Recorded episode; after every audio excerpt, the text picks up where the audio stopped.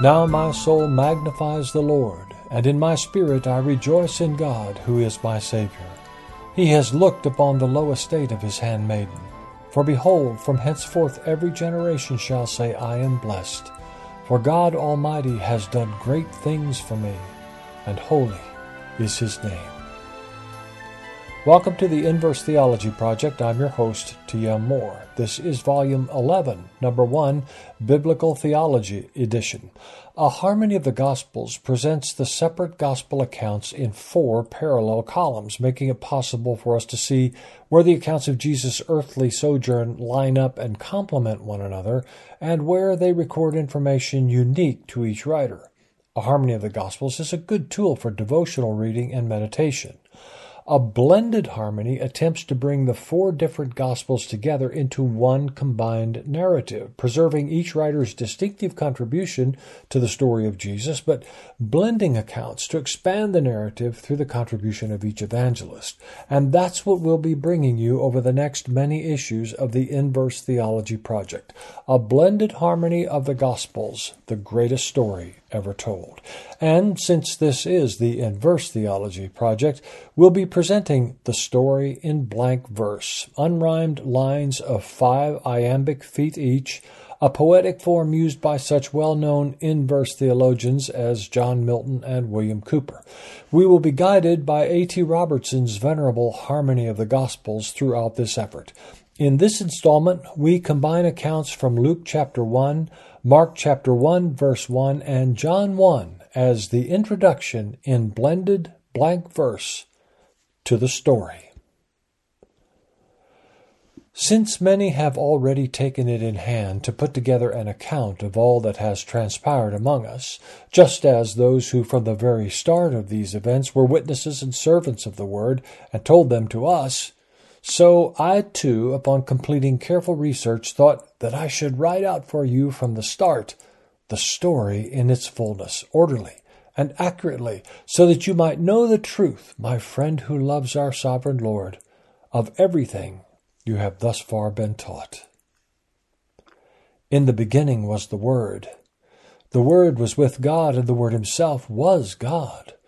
The Word was in the very presence of the living God when everything began, and everything has come to be through Him. Apart from Him, nothing at all has come to be. In Him was life, the life which is the light of every person, and the light shines in the darkness, and the darkness cannot comprehend or overcome the light. A man came sent from God whose name was John.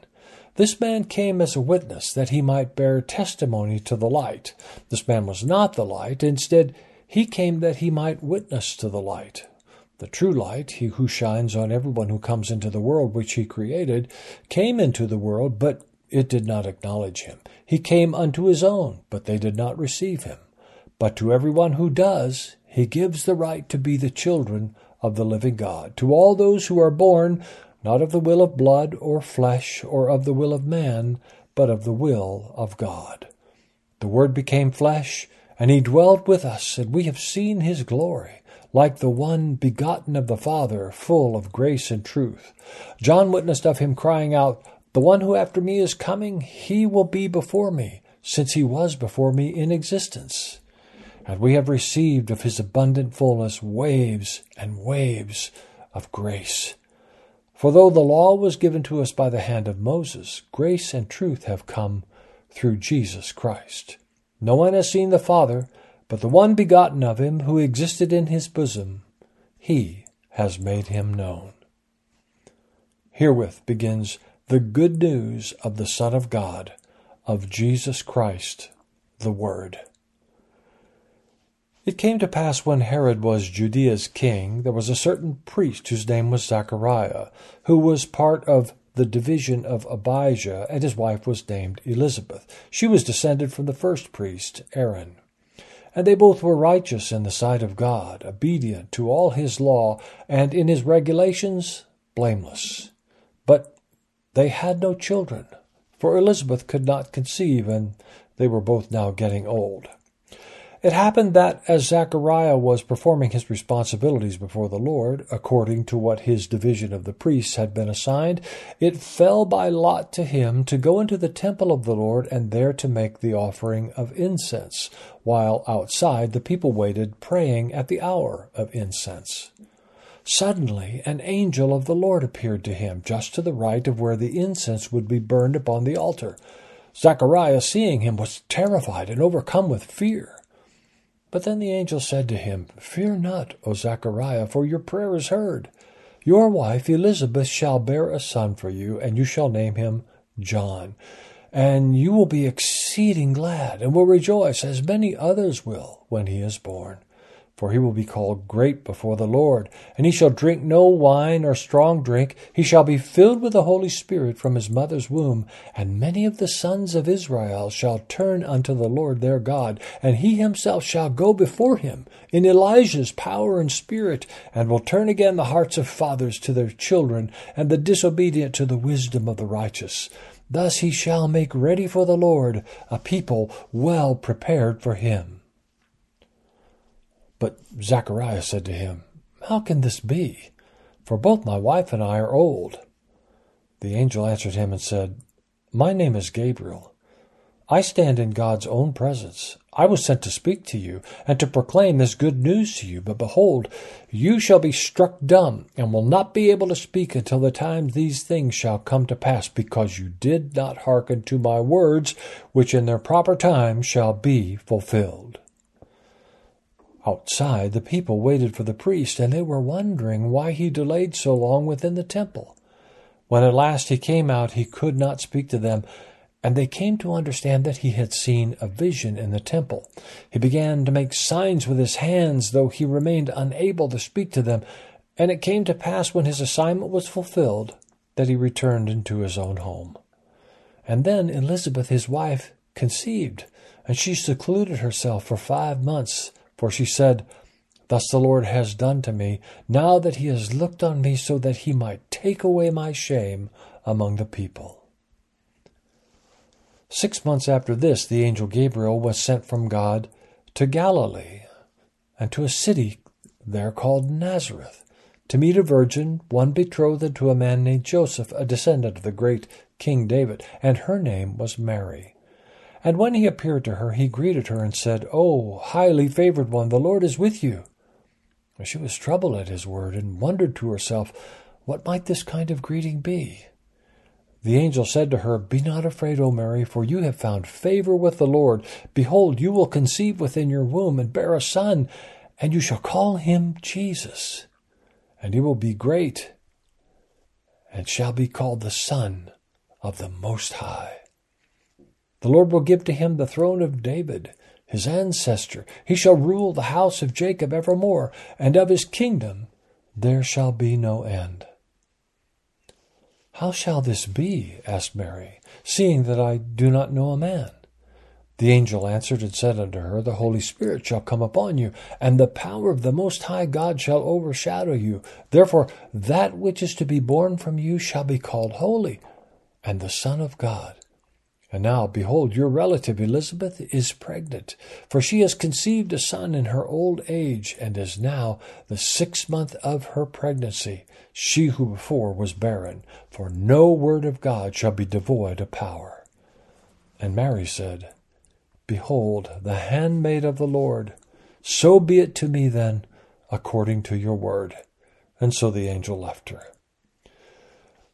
Mary rose and went into the hill country at once, into a town of Judah. There she hastened to the house of Zachariah, and she gave a greeting to Elizabeth. It came to pass that when she heard this greeting, then the child leaped in her womb, and she was filled with God's own Holy Spirit. Then she raised her voice and cried aloud and said, Oh, blessed are you among all women, blessed is the fruit within your womb. And how is this to me that you, the mother of my Lord, should come unto me? For behold, as soon as I heard your salutation, the babe within my womb leaped joyfully, and blessed is she who has believed, for there will be a fulfillment of the things which have to her been spoken from the Lord. And Mary said, Now my soul magnifies the Lord, and in my spirit I rejoice in God who is my Saviour He has looked upon the low estate of his handmaiden. For behold, from henceforth every generation shall say, I am blessed. For God Almighty has done great things for me. Holy is his name. His mercy is forever on all those who fear his name. For he has shown great strength with his own arm. And he has scattered all the proud in heart, and put down princes from their thrones. Yet those of low degree he has exalted. Those who hunger he has filled with many good things, but the rich he sends away with nothing. He has greatly helped his servant Israel that his mercy might remembered be, just as he spoke unto our fathers, unto Abraham, and to his seed forever. Mary stayed about six months there with Elizabeth. Then she departed and returned unto her house. The time came for Elizabeth to be delivered, and she bore a son. And all the neighbors and her kinfolk heard the Lord had magnified his mercy to her, and they all rejoiced with her. And so it came to pass on the eighth day that they all came to circumcise the boy, and they assumed that they would name him Zachariah, like his father. But his mother answered, No, but his name shall be John. They said to her, None of your kindred bear this name. And so they looked to Zachariah and made signs to him what he would have him called. He asked them for a writing tablet, and he wrote, His name is John. And they all marveled. And all at once his mouth was opened, and he spoke and blessed the Lord, and great fear came on all who lived around them. And this news was spread throughout the region of Judea. All who heard it laid it up within their hearts, and wondered what this child might be, because they knew the Lord's hand was upon him.